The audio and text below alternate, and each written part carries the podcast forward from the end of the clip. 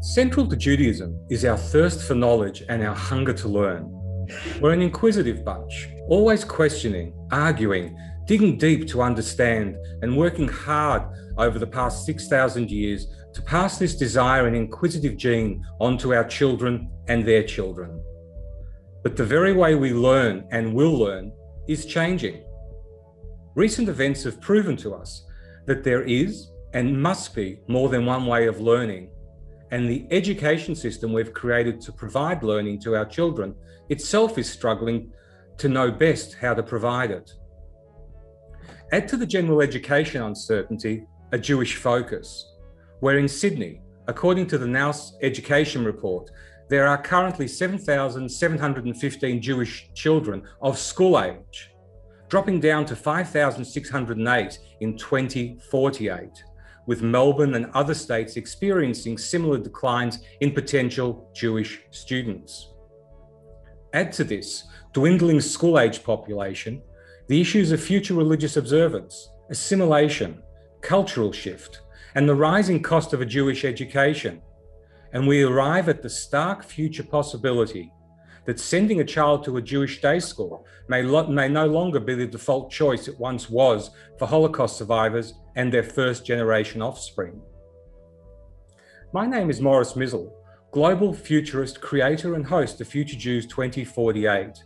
And this month, in our continuing search of what Jews and Judaism may be in the future, we explore the future of Jewish education, both formal and informal, and ask what is a Jewish education? Where is a Jewish education best offered? What is its purpose? Who should provide it? Where is a Jewish education best offered? Will current Jewish educational offerings be enough to stand the test of time? And how do we provide ongoing Jewish education beyond adolescence to both the Jewish and broader societies?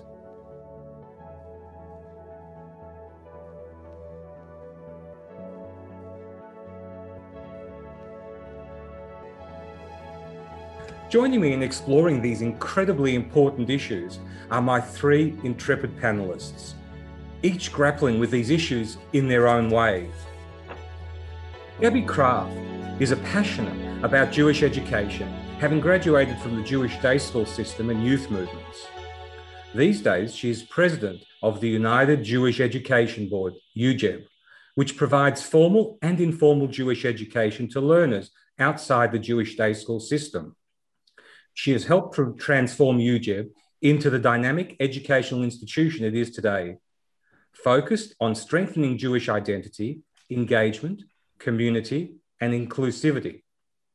In her spare time and to earn a crust, Gabby is a barrister practicing in commercial law. Welcome, Gabby. Thank you, Morris. Alan Schwartz's professional life has translated from entrepreneur and business builder to active investor, philanthropist, and social activist. During his legal professional practice year, he started the first of a long series of entrepreneurial ventures. Over the years, Alan has enjoyed the complex satisfaction of contributing to the not for profit sector. He contributed to the creation of Jewish Care, a merger of Jewish Community Services and Montefiore Homes, and was appointed its inaugural president, life member, and capital appeal patron. Alan is the past chair of Philanthropy Australia. He and his wife, Carol, established the Trawalla Foundation in 2004 as a vehicle for the family's philanthropic activities. In recognition of his contribution to community and to business, he was awarded a Centenary Medal in 2003, followed by an Order of Australia, AM, in 2007. Welcome, Alan. And the third of our intrepid explorers this month is Adam Hyman. He is a teacher at Mount Scopus College, currently teaching Jewish studies in years 7 through 10 and VCE Religion and Society. He's also worked as a primary school teacher. He is originally from Sydney and soon celebrates 10 years of Aliyah to Melbourne. He has studied at several yeshivot in Israel, including Yeshivat Ma'ale Gilboa and the Pardes Institute of Jewish Studies. He spends his days and nights when he's not in the classroom and not with his family, pondering the challenges of contemporary education while creating programs that will inspire and challenge young minds. He has lived and contributed to the Jewish communities of Sydney, Melbourne, Canberra, Hong Kong, New York, and Jerusalem, and believes strongly in the unique culture of the Australian Jewish community. Welcome to all three of you, and thank you for your continued interest in this topic and for joining us. Thanks for having us, Morris. To each of you, perhaps we start with Gabby. Gabby, what's your interest in this topic? Tell us what brought you to the conversation, the future of Jewish education. I think first and foremost um, is uh, my role as chair of the board of UJEB, but um, perhaps more broadly, uh, the direction that UJEB has gone in, particularly in the last five years since the Victorian government at the time removed um, religious education from cur- the curriculum. So from that point, we engaged in a whole process of reimagining ourselves as we were released effectively. Um, but I've also been the beneficiary of what I often describe as three forms of Jewish education. So, uh, almost cradle to grave formal education at a, um, at a Jewish day school from lower kinder through to year 12. Um, and I loved it. And I was also uh, involved pretty heavily in a Jewish youth movement. Um, so that's the second arena, and the third arena was my the home I grew up in and the family I I'm a part of. Um, so they're my three. I've been the beneficiary of those three arenas, and my interest is in paying it forward. Thank you. I look forward to exploring those three interests in our conversation. And Adam, what brings you to this conversation? I love Jewish education. It's given me so much. It shaped almost everything about who I am as a human being. Um, I, I really want to mimic um, what, what Gabby said. Um, I loved my schooling. Um, I loved my teachers. Um, my days in my youth movement were the golden, happiest moments of my childhood um, and my youth. the, my, my family loved Jewish education. The only thing I would add to that is also my experiences in Israel um, at various yeshivot were also some of the brightest parts of my life. Um, and I really want to be able to contribute to the next generation of that. Thank you. And Alan? Um, I'm a bit more unusual, I think, than those, um, a little bit more difficult. I'm the child of Holocaust survivors. My parents came from a very Orthodox home. Uh, I rejected that orthodoxy and became a if you like, a traditional a, traditional Jew, uh, non-practicing really, um, and um, that was a difficult transition. Uh, I went to government schools, although I had yeshiva training. I had uh, private um, classes for many years, which I had a lovely teacher who, who understood that I was very challenged on, on on the faith on the faith side of things. But we had a wonderful relationship, and I learned a lot we outsourced the Jewish education of our children by sending them to Mount Scopus. And years later, our children would tell us about the disconnect between their home life, if you like, and their and their school life, and they found that that that challenging. Um, so I thought I thought Scopus had actually done a fantastic job with our children um, in educating them. And um, years later, I about ten years ago, I wrote a, an op-ed in the Jewish News, which was really quite fanciful, and it was about how to create the greatest Jewish education system in the world. And it was really just describing how Mount Scopus should step forward and sell sell Burwood and then distribute their children to the other schools and create a corpus for Jewish education to reduce fees. And we should create um, we should convert some of the government schools into Hebrew um, Hebrew um, government schools and the effect of all that would be to reduce school fees by a large amount. And you can imagine when the editor of the Jewish News changed the headline to why Mount Scopus College should be shut down, which isn't really what I was saying, I didn't make a lot of friends. And um, so that's one side. The other side is that I like solving difficult problems. And, you know, I became involved in the in Jewish community services and led the merger with Montefiore Homes because I felt that that was a real serious problem in our community. Montefiore didn't have enough capital to rebuild, and Jewish community services were subscale, but each of them had incredible qualities that if you brought them together, you could create a greater organization. And I spent about eight years doing that. It was very difficult and extremely rewarding. And when I look at the Jew, and then and then when um, when Scopus announced that they're moving to Kooyong Road, I wrote another op-ed. Um, this one a bit more successful in the sense it was less controversial. And I said that you know their generosity of spirit in wishing to share the, the site with others was nice, but it wasn't going far enough, and we needed to actually do it as a community. And um, and uh, that that resulted in was a number of different things, but a, a call from Nechama Bendit um, and a coffee with Nechama, who then started telling me because she's an extremely bright woman and very knowledgeable about the problems of Jewish education, affordability, and what she thought the solutions might be. And we spent the last close. Then I assembled a working group to try to work out what we could do about it. And we've spent probably the last 18 months, possibly two years, workshopping it, talking to the schools, talking to parents, talking to philanthropists, talking to others. And I think on the 2nd of August, we've got the pre-launch and then 3rd, 4th and 5th of August, the launch of the of the discussion paper on the future of Jewish schools. So in a sense, um, you know, uh, I'm, I'm doing it because obviously, I mean, when you examine why you're doing things, I'm doing it because I think there's a real problem. I think that I love solving problems and I'm pretty good at it. Um, so that's why I'm doing it. I mean, but but the questions that you asked, Morris, are really good ones and probably not examined by myself enough about the future of Judaism and the role of, of education uh, and Jewish education, and what is the role of Judaism in a modern civilization? You know, you've got different versions of Judaism today. You've got the ultra, the ultra orthodox, and you've got the the liberal. And um, you know, when I was still involved in Jewish care, and I still think it's the same. When I was the president, we managed to hold our community together as one. You know, we managed to negotiate compromises about you know kashrut and Shabbat and Chagim and stuff like that that, that met the needs of both the Orthodox and the unorthodox. So, in a sense, we held the community together as one, which is an incredible achievement because in America, it's not like that. You've almost got a, a broken society, a broken Jewish society. So, I think that one of the challenges for us as a community is not to allow that to happen.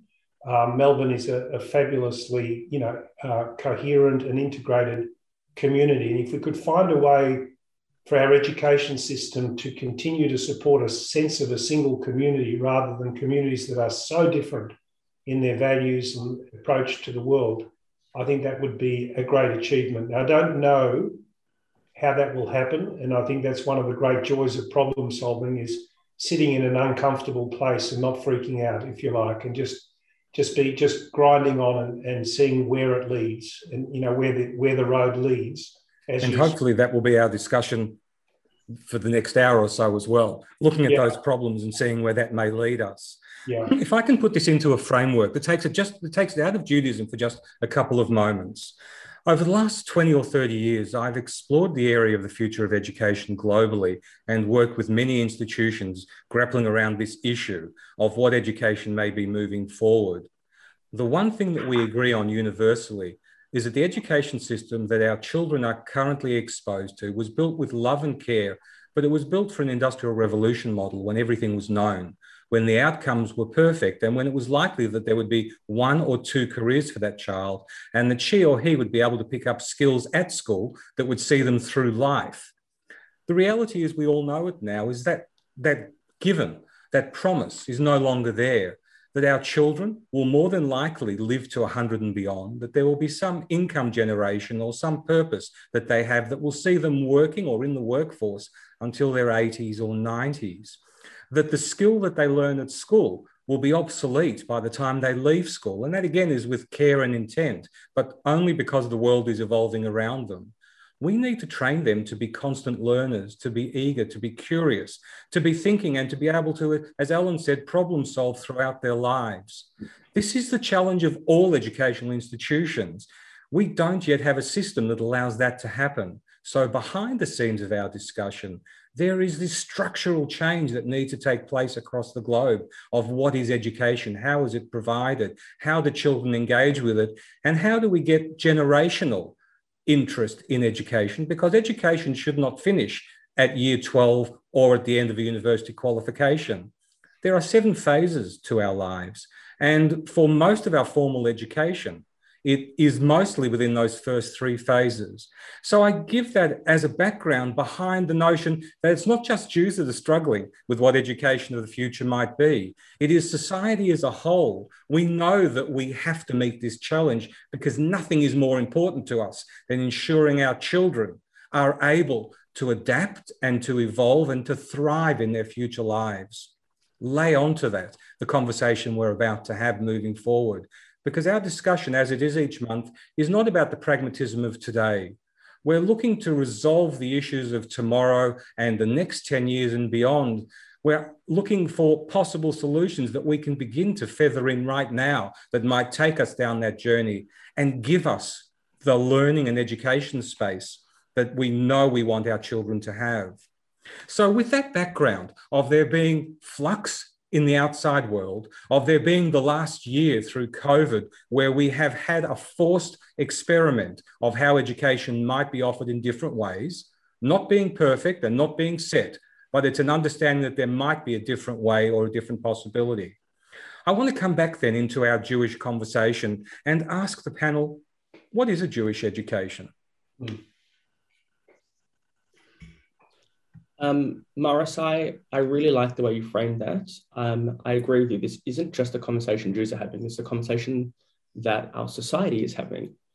Um, and, and one of the ways that I like to think about this, um, I'll, I'll come back to that later actually. In answer to what is a Jewish education, um, and I think the way it links to both wider education and Jewish education is Jewish education is an initiation into the Jewish community. It is part of that ongoing initiation from birth to wherever we are in our lives today.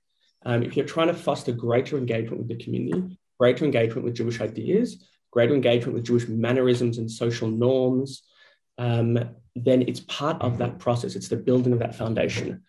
And so I think often what we confu- what we get confused about with Jewish education is we ask questions like how many texts have they learned? How many units on Zionism have they covered? Um, how much have we taught about the Holocaust? Um, and all those things are valuable, 100%, absolutely. That's the content, that's the tachlis of the education. But what we're missing is where are those social norms? How do Jews talk? How do Jews think? How do Jews challenge? How do Jews verbalize and articulate and argue? Um, and I think that needs to be part of that uh, education. And I think it needs to come from home. I think it needs to come from youth rooms. I think it needs to come from schools. Um, but it's really about the way in which it's all the human skills that go behind the soft skills, the humans that go behind the hard skills. Alan, Gabby? So uh, I'm, I'm fully support everything Adam just said, particularly um, this concept of initiation into the Jewish community. And I think continuous Jewish education is not just initiate, is, is to build on that, is to continuous, continuously engage. Um, uh, I think um, Alan alluded to something really important in the way that we have traditionally conceived of Jewish education. And um, I think if we go back to what Alan originally said, he his his parents, being Holocaust survivors, were Orthodox and he and his family rejected that. And I think at that time, there was a binary model. You were either Orthodox or you weren't. And if you weren't, you were turning your back on it effectively, or seemed to be, whether you were or weren't, you were seen to be turning your back on it. Um, and I think today we start from a completely different premise. There are so many different ways of being Jewish. Um, and the great challenge, as Alan also articulated, is for our communal institutions, particularly our educational institutions, to bring together um, and create a, effectively a harmonious environment where all those threads and all those expressions of Judaism can coexist. Um, so, against that backdrop, understanding that there are many different ways to be Jewish, um, Jewish education, to my mind, these days has to encompass a great diversity and be inclusive. Um, now, that poses a great number of challenges to certain parts of Judaism, but it is possible, as Alan's demonstrated at Jewish Care, it's achieved, at UJEB, it's achieved. Um, and, and so, mm. it, from that rubric, I think um, there is great potential to achieve the outcomes that Adam's alluded to. And Alan? Well, when I started this process um, of looking at the Jewish schools, I had a very narrow question, and that was that it was too expensive, and I wanted to make it more affordable. But I didn't realize that what I was doing was actually only thinking about the uh, the parents and the children of this, the ones who are at the school who are struggling to stay in there. And uh, it's more recently that I, I came to realize the more important question of the people that were excluded um, and Gabby, you'd relate to that very strongly. So we've got this. The, the other side of that same coin is that it's very expensive for parents who send their kids to Jewish schools, but there's a, a huge number of children that, that are completely excluded. And that was reflected in the constitution of the working group itself, which didn't have a single person who represented the, uh, the, the, the, we haven't even started the consultation, Gabby, and that's already out from the drafts that I've, I've shared. And um, that's something that, you know, my immediate reaction is we'll fix that. We'll put, we'll put representatives of parents. So, so that was one thing. And the other thing that I realized, and it was something that I sort of knew, but it became even clearer to me, was the conflict inside the Jewish community about making uh, the religious experience of children who are not going to Jewish schools a better one and a richer one. Uh, because every time you do that, you validate, if you like, not going to a Jewish school, which increases the number of children who might leave the Jewish schools, um, and that's a threat to the Jewish schools. So that's a political uh, minefield that we're going to have to explore. So, for example, Gabby, I don't feel that UJEB is anywhere near adequately supported relative to the Jewish schools and the Jewish school system. And I ask myself why, and I think that's the answer. And when you think about the other thing that I think is going to come out of the consultation, and you know, I, I can't predict it all, but I think it's pretty clear that the concept of a Hebrew government school, you know, which is quite prevalent in other countries. You know, we've got Japanese government schools and we've got French and German, but we don't have a Hebrew government school with with a community as as powerful as ours. It's incredible that we haven't done that. And then I ask myself the question, why have we not done that? Because there is there is the desire to make a Jewish school education affordable to everybody, so that everyone can go to a Jewish school, um, and I think that's laudable. But if you get to the point where you realise that however much work you do to reduce fees, whatever that might be, and there are a number of initiatives described in the report, they may never be enough, and there's always going to be groups that are excluded um, groups who care about their Jewish identity feel excluded, aren't comfortable going through a process of eva- financial evaluation, uh, aren't, you know, aren't, aren't confident about the confidentiality of that process, so would rather choose to send their children to, to, to a government school. That's stuff we haven't really touched on in the first report because we were very narrow. And the question that we asked ourselves, you can see, you'll see it in the report, there is a section at the end about greater cooperation, but really, um, it's all about how do we make fees in those four schools in particular lower, rather than the broader question of how do we create uh, a good Jewish education for everyone, depending on, regardless of whether they're secular or orthodox, and regardless of whether they're wealthy or not wealthy. So that that I can just see the consultation is going to you know, I'm anticipating it, but I know from the early, you know, copies I've sent to a few people that they were the sort of standout uh, items of feedback, and that's that's going to make it really very difficult because there's going to be vested interests that are not going to necessarily want. You know, there, there's vested interests that don't want to change the way the four schools work. We already know that. Then there's vested interests that say those four schools together don't want anything to happen outside that will take from the four schools outside. So that's a that's a, a, a, real a real challenge. But I haven't even that is what I've said is so incredibly sort of narrow and practical. You know, relative Morris and Adam uh, in particular, the comments that you're making about what it means to be a Jew, what's the sustainable model for a Jewish community in a liberal modern society. You know, I don't even know the answer to that. Alan, can I ask, when you talk about the four schools, which schools are you mentioning? Which schools do you have in uh, mind? The reason we only chose Yavneh, uh, King David, Bialik, and Scopus was because they were by um, um, uh, what you, um, bi- not bilingual, but um, co-educational. Mm-hmm. So, because some of the options that we're proposing require co-educational, and so whereas some of the options like a fee assessment board and and the others would allow the other schools to participate, we felt that the well, we've got um, firstly we've got uh, we've got the ultra orthodox ones that will not consider um, co-education, and then we've got Sholem Aleichem, which doesn't go past year seven, so we excluded them as well. And that's another thing that's going to come out that we really should be a bit broader in the way we look at it. But we're sort of almost starting off defeated by just dealing with those four schools in terms of the, what I was saying about holding the community together so as, as oh yeah, no, no, go on. Which I think um perhaps gets missed in this conversation is uh, I've actually worked a little bit in the Haredi school sector.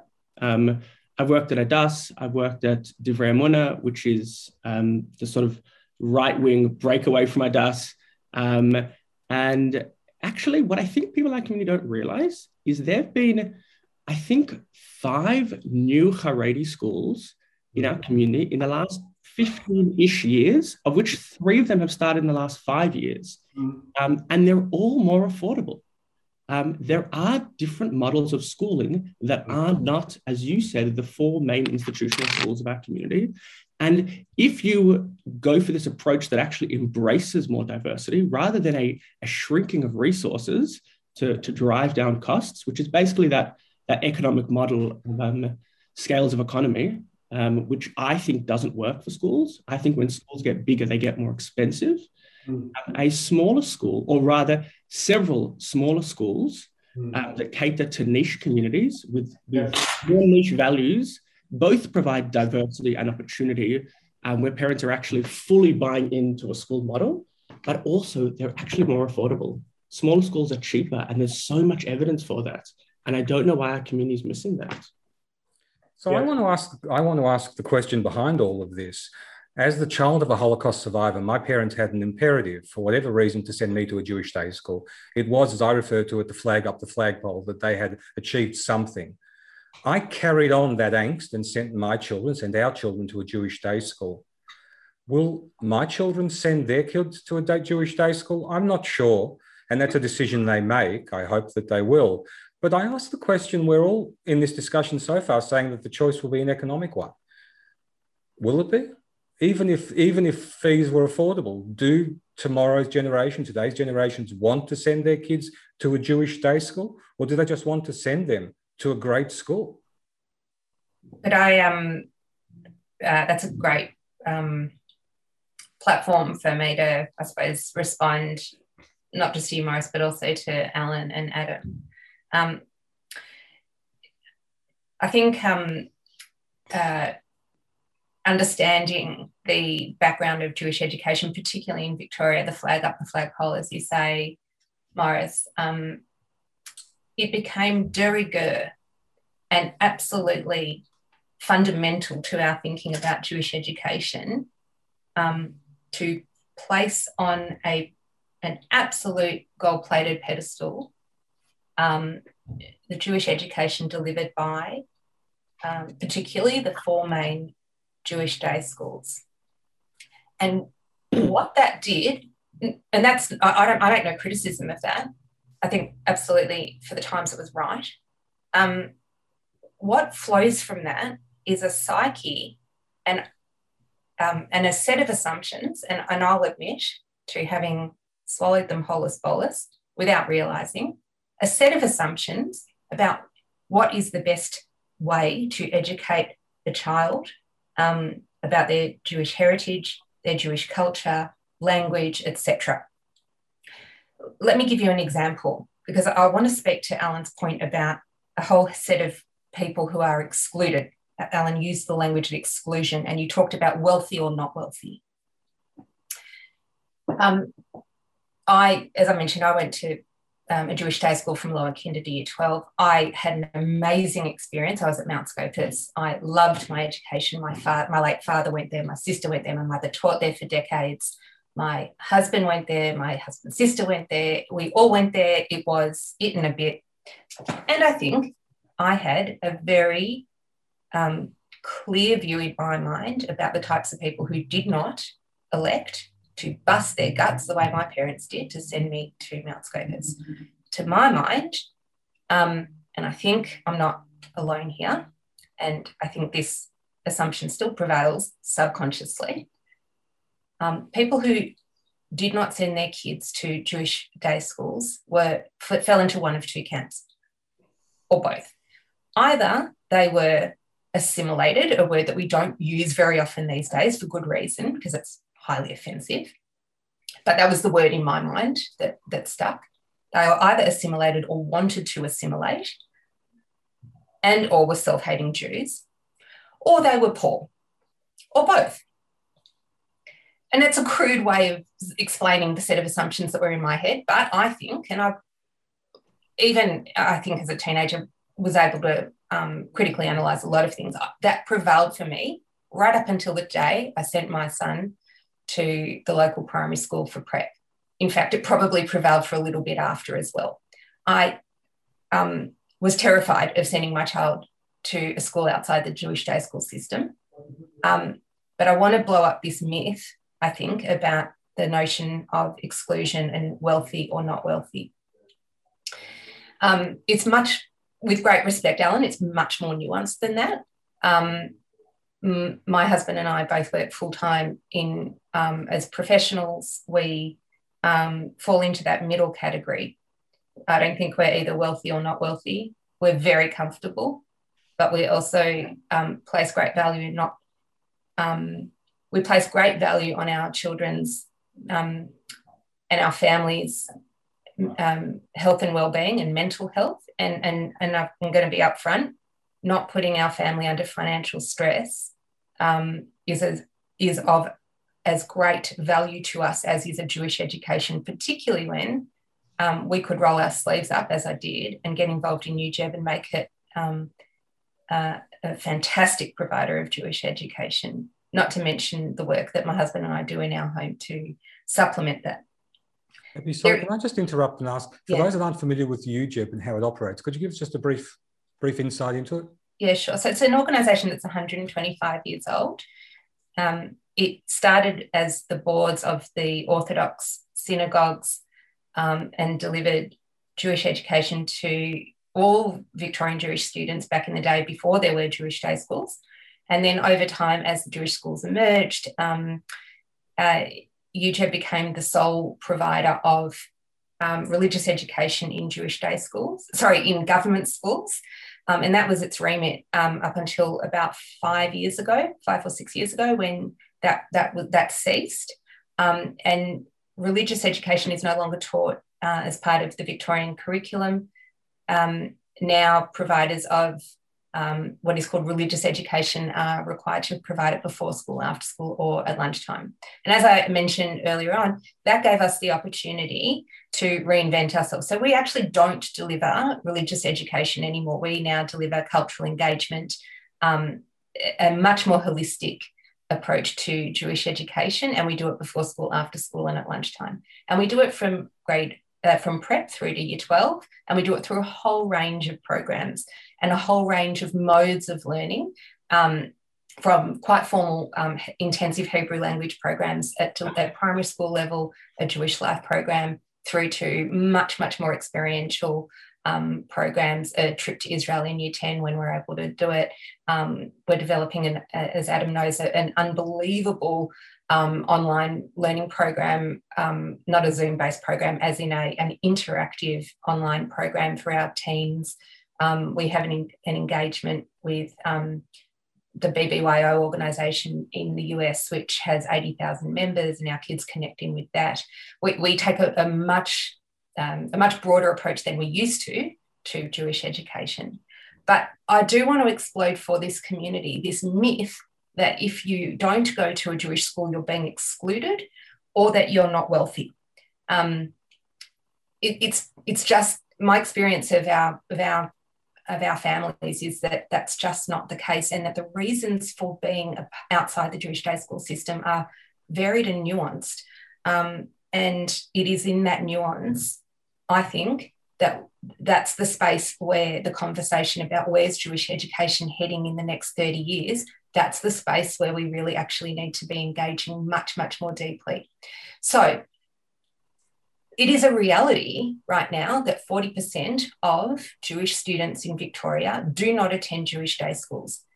We can either keep keep trying to shoehorn those 40% back into the four major Jewish day schools, or we can actually face the reality that there are, um, and actually, as, as Alan's report will indicate, a growing number of students that are not in the Jewish schools. And it isn't just because they're not wealthy.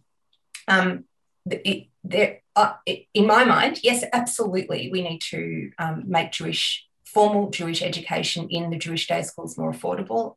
Um, I'm all for it, and and please don't let this be heard as a, any kind of criticism or diminution of what those four Jewish day schools do. I'm a big fan of them, but if we don't face the reality that we have, and we don't cater for that reality, um, we're actually going to lose a huge chunk of our community and we're not going to deliver to them a proper Jewish education. So, um, yes, one um, of our uh, aims is to enable our UJEB kids to re enter the Jewish day school system if and when their parents decide they decide that it's the right time to go back in. And we very much support that. Um, but investing in UJEB and investing in the future of those students that sit outside the Jewish day school community, I really want this community to stop focusing on that as a threat to Mount Scopus, Yavneh, King David, and Bialik. The two can coexist. And if we each strengthen, um, if we strengthen each mode of learning, we strengthen our community so everyone needs to stop sort of worrying about their patch and start thinking about the community. Um, when we when we embolden and strengthen Jews who educate their children outside the Jewish day school system, we strengthen our entire community, and maybe even get those kids to um, beg their parents to send them to a Jewish Jewish day school. I don't know. But let's get real and let's start thinking forward rather than fixing the model that um, resulted from flying the flag up the flagpole. Alan, Adam, thoughts? Um, two things. Uh, first of all, um, I want to really plug UJEB. Um, I was involved with UJEB for a brief time with a particular initiative of theirs. Uh, um, and my meetings with the team at UJEB were the most creative, open minded, um, enthusiastic, eager, excited meetings about Jewish education I've ever had. Um, I my involvement with the project didn't, didn't go all, the way, so I actually didn't see the classrooms. Um, I actually didn't see the learning, but I have so much faith in an institution based on the culture of the organization that I saw with the people I worked with. Um, so a real kol hakavod to UJEB, and, and thank you, Gabby, for the work you do. Um, but I think also um, it's a multi-pronged approach. There's no panacea to this. There's no one solution. Um, it's not that the schools need to be more affordable. It's that we need lots of solutions to this problem. Um, in the Gen 17 uh, survey, the highest answer provided, I don't remember what the statistics were, the highest answer provided for why people aren't choose, choosing a Jewish day school was affordability. Um, it's not the only answer. Absolutely not. And I've spoken to plenty of people, and I have plenty of friends of mine who are choosing not to send their kids to a Jewish day school because they don't like the culture of the Jewish day school. They say they're fine. I get that. There's lots of reasons. Um, but affordability is a major one. And part of the solution is UJEB. Part of the solution is other organizations stepping up. Part of the solution is new schools that can be cheaper, that are choosing to forego certain um, infrastructure or, or, quantity of staff or certain resources to be able to provide a Jewish education, a more affordable Jewish education.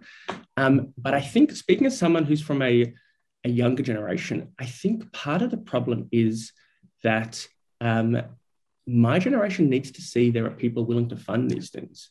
These things take money. these things also really fundamentally take people putting their hand up and saying, This is going to be my career. And there's so much uncertainty. The financial circumstances of my generation are really hard.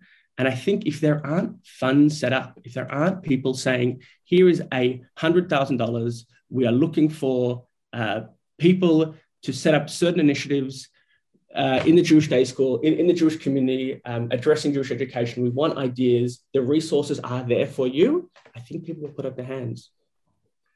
But who's well, going to do it? Who's going to do it with so much uncertainty financially? We well, can't. What a, yeah. What a fabulous conversation, um, Gabby. Thank you for that feedback. I agree with everything you've said.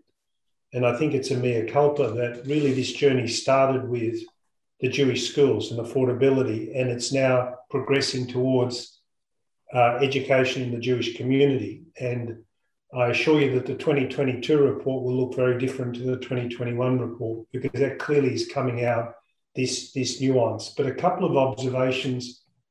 Um, firstly, I'm going to have to learn a lot more about UJEB because I went to Melbourne High School and there was no class I hated more than um, religious education. I made sure I got thrown out of every single class because we had, um, I won't name him, someone that came and made us feel like shit about ourselves, right?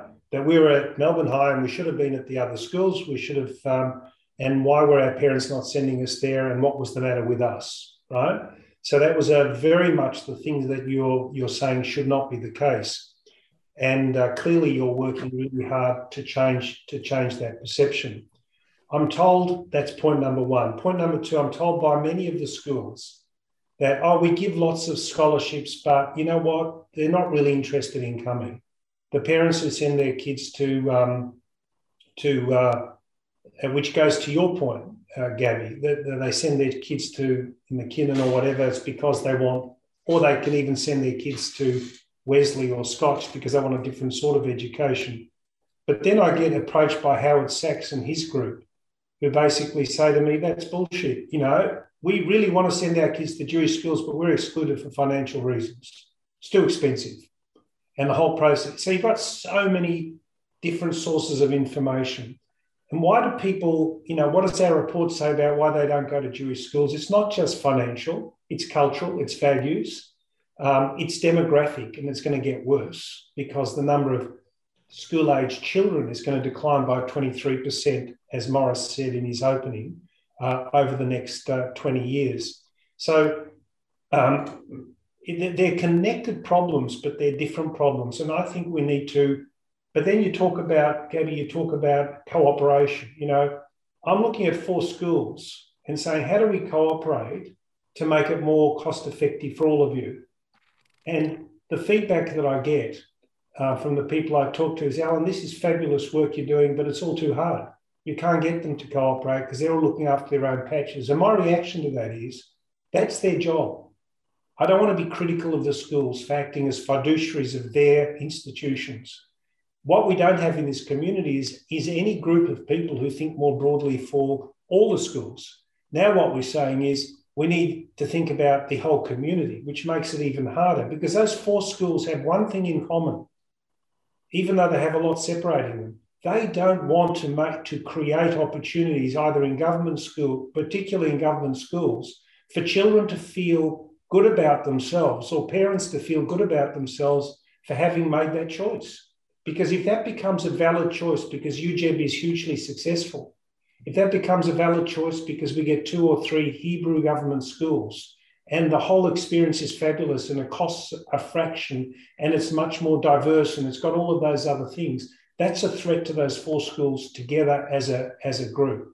So I don't know the answer, and I'm really putting it out there as a, as a problem. Once you, the broader you make the problem, uh, the harder it becomes to solve because you've got the collective action um, challenge becomes harder and harder because the interests become uh, broader and broader. So uh, I find this conversation very challenging and, and very useful and uh, happy to already accept as a mea culpa that it's not acceptable just to think about the schools. It's not acceptable to have on the working group just parents and ex parents and ex presidents of schools, but we must involve people who think about the rest of the community.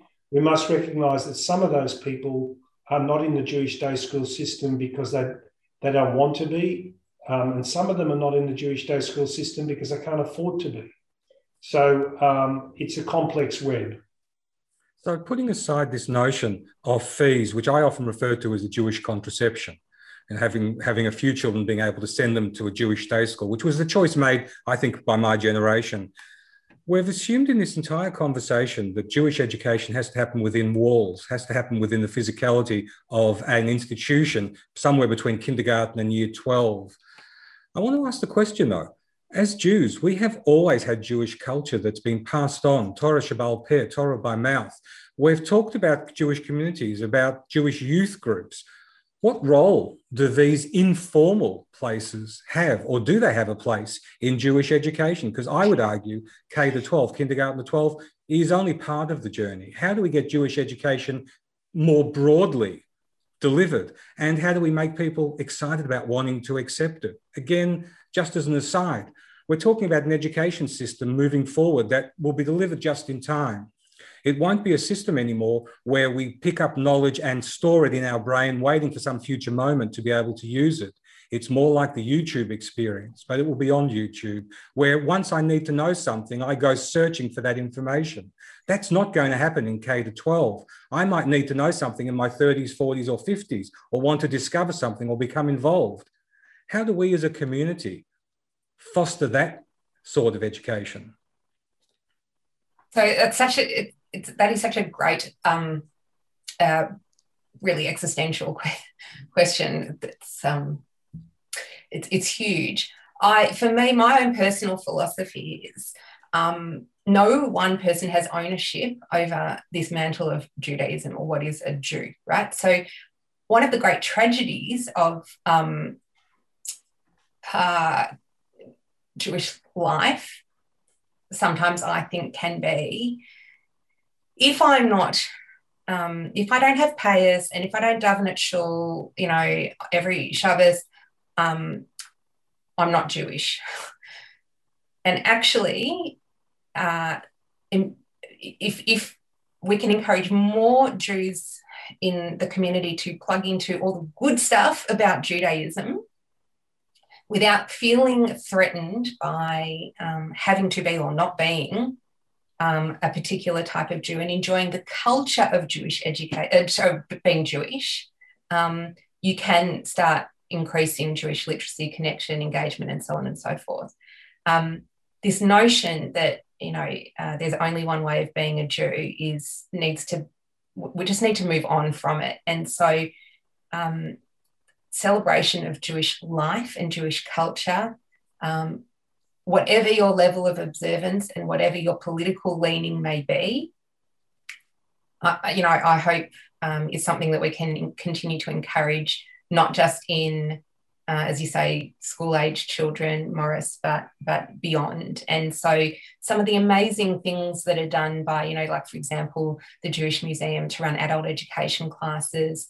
Um, there's a whole, you know, the Centre for Jewish Civilization at Monash running an incredible series. These things do not require of you to participate necessarily in all the restrictions that Judaism can sometimes impose, but also to just enjoy um, other parts of Judaism that can keep you connected without yeah, the, the sort of needing necessarily to buy into all the onerous stuff. Now, I'm going to probably get slammed by the by the um, community that would say that that's picking and choosing. As I, we all pick and choose. Even the most observant people pick and choose because someone more observant than them will say that they pick and choose. So if we just stop thinking in that framework and start thinking about what we can enjoy, what we can connect to without criticizing ourselves, let alone criticizing others, um, we're going to really boost Jewish engagement. So, how do we provide this ecosystem of continual ability to learn to engage, which I think will eventually fall, will eventually waterfall down to K to 12? Yeah. I think. Alan, Oh yeah, Alan, go first. No, I, I, I um, Gabby, when I sort of uh, decided I wasn't going to be religious, I really didn't have the clear pathways. of how it was to be Jewish without being religious. And for a long period of my life, I believed, without exam- detailed examination, that Judaism belonged to the people who were Orthodox. they created it, and it wasn't our right to steal Judaism from them and to re and to twist it and turn it around to suit our modern ideas. That we had to respect them and that we'd moved somewhere else. Now, what you're saying, and I really got this uh, in my later life from conversations with Mark Baker, that we can claim Judaism because they don't own it. Um, and we can claim Judaism as a cultural thing because when you come from an Orthodox background, what, what's drummed into you is that as you dilute Judaism to a cultural thing, it loses its energy and its power. And within, within one or two generations, it's gone. Yeah. And the only way to maintain it is absolute strict um, compliance with a set of rules. You know what? Sadly, there's a lot of truth to that. And I think we don't have a model of Judaism, uh, which is, if you like, in their words, watered down and stolen from them. I don't think we have it. I don't think we've had the intellectual um, leadership in the in the world of Judaism to define a modern Jew that's in a sustainable way. The German Jews tried it, and I think it's a washed down version of Judaism that never is sustained. If the idea is sustaining it, then I don't think it gets sustained, and I don't think we have a model. And I, I'm not pushing a point of view. It's just an observation that uh, something to be sustained requires uh, a very strict um, series of rituals. It needs oppression from the outside, which we fortunately have not had for a while, um, for 70 years, um, to bring us together. So they're, they're challenging things. And I'm with you now, Gabby, that they don't own it. Uh, we can claim it and we can define it. But I don't know that we've actually got the right answers yet to make it sustainable. And I don't actually even know what a sustainable model of Judaism is in a modern world um, what makes Jew, Jews different to modern, uh, thoughtful, liberal um, minded people, you know, because that's what we have been for a long time as a people. That's what differentiated us.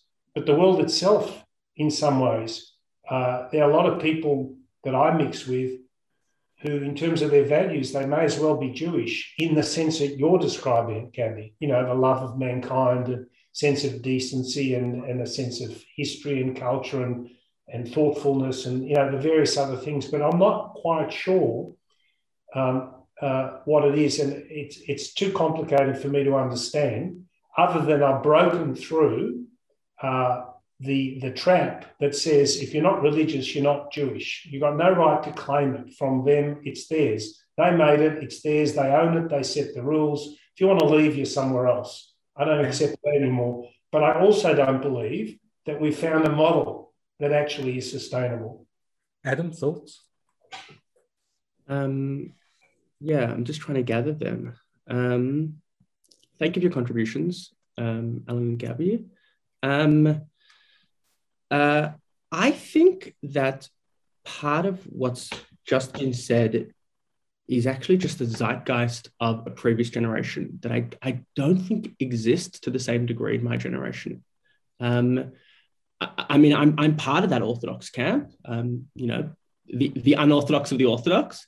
Um, my Shabbat table is filled with people who are not religious, um, who, who have chosen to marry someone who's not quote unquote within the faith.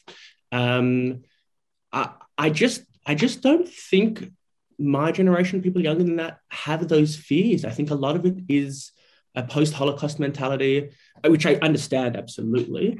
Um, I think a lot of it is actually just the way in which Judaism had to engage with modernity um, in a previous generation. Um, I, I, think things are a bit more, perhaps this is a cliche, but a bit more postmodern now. Um, can, we, can we really drill into that? Because that's the answer. The answer lies in your generation um, if that's true, I find that very uplifting um, and uh, very exciting because when I look at my children, um, they're all good and proud Jews, but not Orthodox in the least. And, and, and it's something that I need to understand. I bet they don't have baggage about it either. Sorry? Ask them. I bet they don't have baggage about not being Orthodox. I don't think there's a trauma there that perhaps your generation rightfully may may carry. I really have to endorse what Adam's saying, Alan. Um, oh, I feel like I want to invite you and Carol over for a Shabbat dinner at our house. You can see we are not practicing Jews, but we celebrate Shabbat with our kids every Friday night uh, and every Chag. Like we have a sukkah. We are not um, what you would describe, Alan, I think, or in your mind as frum at all. But we celebrate the culture of um, being Jewish quite um, firmly. Um, and um, I, I hope, um, you know, uh, what Adam, I think what I, my sense is that what Adam says is, is really right. I'm not, I'm not saying it's faultless and I'm not saying it's perfect and I'm not saying that we have every answer to, um, you know, uh, the risks that, that we face um, as a Jewish community. But I do think that we are living that um, that uh, alternate model. And I do think um, I'd love to think I'm Adam's generation, but I'm not quite. But his generation and my generation are living that sort of um, untraumatized or less traumatized um, uh, model of thinking. We're not li- we're not thinking in, in a dichotomous way. And and I say this with the greatest of respect. I understand it completely because I've been the, I've been the product of it but we we are moving on and we are celebrating being Jewish in a cultural way, a lot of us. And, and, and that's what enables us to have, you know, that enables me to have friends who are um, not just modern Orthodox, but, you know, um, Orthodox and um, friends who, uh, uh, you know, who go to temple and it, it makes sort of no real material difference because we're just living our own expressions of Jewish culture. And that's the underpinning of our discussion today. I mean, this dichotomy that we're exploring now really does talk to what the future of education needs to be, because it is very much set in a Holocaust, post Holocaust framework. It is provided with great love and structure by people from that generation and offered to the generation that you're speaking of. And I think that is part of the big disconnect that we don't necessarily need the brand or the premises, that education can be informal, it can be formal, it's offered by community, it's offered by people in a structured format like Adam. But the necessity, the question, the underpinning question is is there a desire or a need for Jewish education, not religious, but Jewish education? And our discussion today, I think, proves or at least goes some way towards exploring the fact that yes, there is. Definitely. It's likely not the guise that we have it now. By 2048, it might be very, very different. It might not be structural. As we started with, the notion of education, the way it's provided, will more than likely take care of a lot of that. We need to decide as a generation, as a custodian of Judaism moving forward, how we want to disseminate that on to the next generations, how we make it palatable and acceptable for them.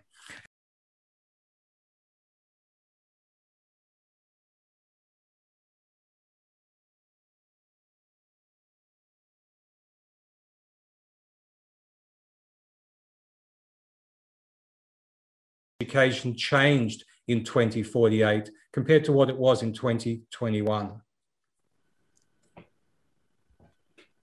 Well, I'm happy to go first because I found this an incredibly useful um, conversation.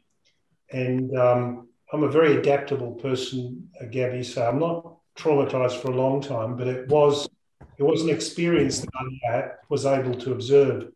And I think the answer lies in, and Morris, you've done a great job of making us forget that we're in, re, in recording and, and others may watch this. And I'm very cognizant of that as the convener of the Jewish Schools Project and the politics involved in all of that. But in answer to your question, I think that what I would say is that the, uh, the cultural and demographic and financial pressures on the schools over the next 20 years plus the opportunities that are being created for a different type of Jewish education, will mean that the dominance of the Jewish schools as a monolithic structure will be less in 2048 than it is now. There'll be a more diverse uh, a range of options for Jewish children to receive their, their Jewish identity and their Jewish continuity and their culture. Um, and therefore, the top priority has got to be to um, to deal with the um, the financial pressures that are on the schools and make that um, unfold as seamlessly as possible rather than painfully, but actively develop strong alternative models that are viable for the community that don't require, you know, as it was in post Holocaust, that everyone's got to go to a Jewish school. So that'll be my observation. It'll be much more diverse um, and it won't be as dominated by the Jewish day schools, but there'll be um, uh, a range of options, including Jewish day schools, and perhaps more junior schools, which are cheaper. Adam, coming back to your point, because I think VCE, if you do the economic analysis, needs to be big in order to be efficient. But the, the junior schools, um, because you need a lot, lot of subjects and stuff like that. But if you look at Shalom Aleichem, they can run small fees as well. It's not just the religious component. So I think you can have a lot of diversity in junior schools to make it fairly cheap, and you may have to do something bigger in VCE to get to get scale. Um, and you're going to have to make UJEB stronger, and you're going to have to create Hebrew government schools and, and a whole range of things over the next 20 years. Thank you. And Gabby, Adam, a final word from you. Um, I'm um, I I honestly couldn't say with any at all what it's going to look like in 2048 because I'm not sure even five years ago I could have contemplated saying the things I'm saying today. Um, what I do know is that um, I'm committed to not being in any kind of rigid mindset about what Jewish education might be in Victoria, Australia, globally. Um, uh, and I hope actually that we um, yeah, that we have a growth mindset and an expansive mindset and, and are willing to blow up assumptions all along the way so that we can make the best use of um, all the resources out there globally. Um, I do just want to make a final comment, circling back to something that Adam said about um, investing in, you know, teachers of Jewish education, deliverers of Jewish education. I would hope that with um, growing um, positive engagement with Jewish culture, which is something, for example, at UJEB we're really fostering, that we can encourage more of our um, learners in time to want to pay it forward to the next generation. And I, I hope this community not just invests in um, getting efficiencies and um, you know, uh, you know, investing in infrastructure, but also investing in people um, I really, really support what Adam said. And I really hope that we can create a pathway for our learners to become deliverers of Jewish education to the next generation. And Adam?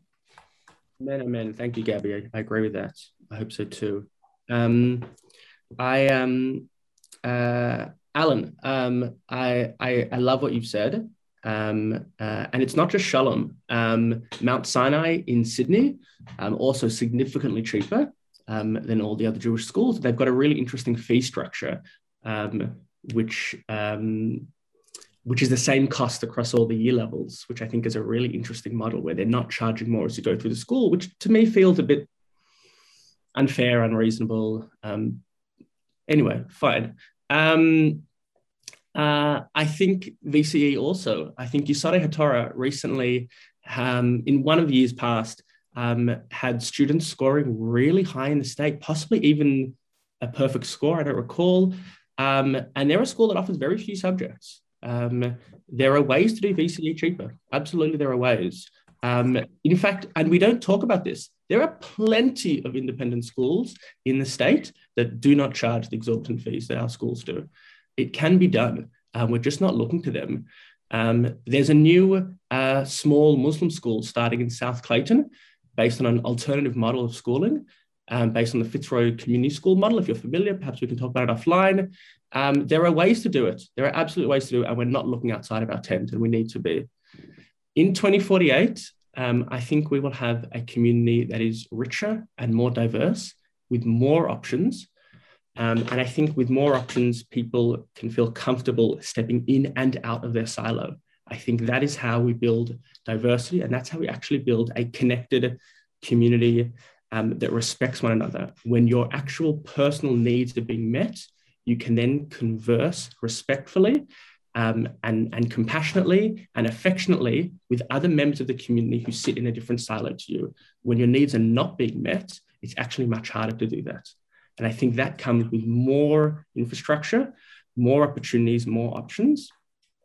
Um, and I, will I'll say one other thing, which is actually there are some amazing things happening in our community. Um, one of the largest Friday night Shabbat services uh, in Melbourne um, not during COVID, um, is, is Kolenu, which is a secular humanist um, Shabbat service with, with, with music being played, with group singing, with um, a Shabbat drasha given by both people who are secular, people who are religious. I've given a Shabbat drasha there before. Um, there are many ways to do a, a non-denominational, a post-denominational, and inviting Jewish community. Um, and my classroom is one of them. Um, and I think in 2048, we'll be doing a lot more of that. So thank you. As you can see, this discussion has been incredible. It's taken us literally all over the plethora of possibilities of what the future of education, Jewish education might be. To our panelists, Gabby Crafty, Alan Schwartz, Adam Hyman, thank you so much for giving generously of yourself and entering this conversation in such a willing and giving way. I want to also, while I'm thanking, thank my team of wonderful, of six wonderful wise advisors. You'll see their names in the credits in just a moment. Tracy, Andrew, Alex, Alon, Paul, and Sarah. Not possible without you and the background work you do. David Redmond, CEO of Polaris, the publisher of the Australian Jewish News. What can I say? Without you, this entire series this year would not be possible. To the team at the Australian Jewish News who behind the scenes put this show together every month, thank you. And to you who join me and our panelists each month to explore the possibilities of future Jews, thank you most of all. Your feedback and generosity that we've received since starting this series has been tremendous and heartwarming. And now it's over to you to take the future of Jewish education debate on the road and make it your own. Talk wildly, debate loudly, dream audaciously about what might be possible Share this and previous episodes with others exploring the possibilities of future Jews. Until we meet again next month, my name is Morris Mizzle. Take care, be safe, be healthy, continue to dream bravely and audaciously about what might be possible for yourself, your family, our society, and for future Jews. Until next month.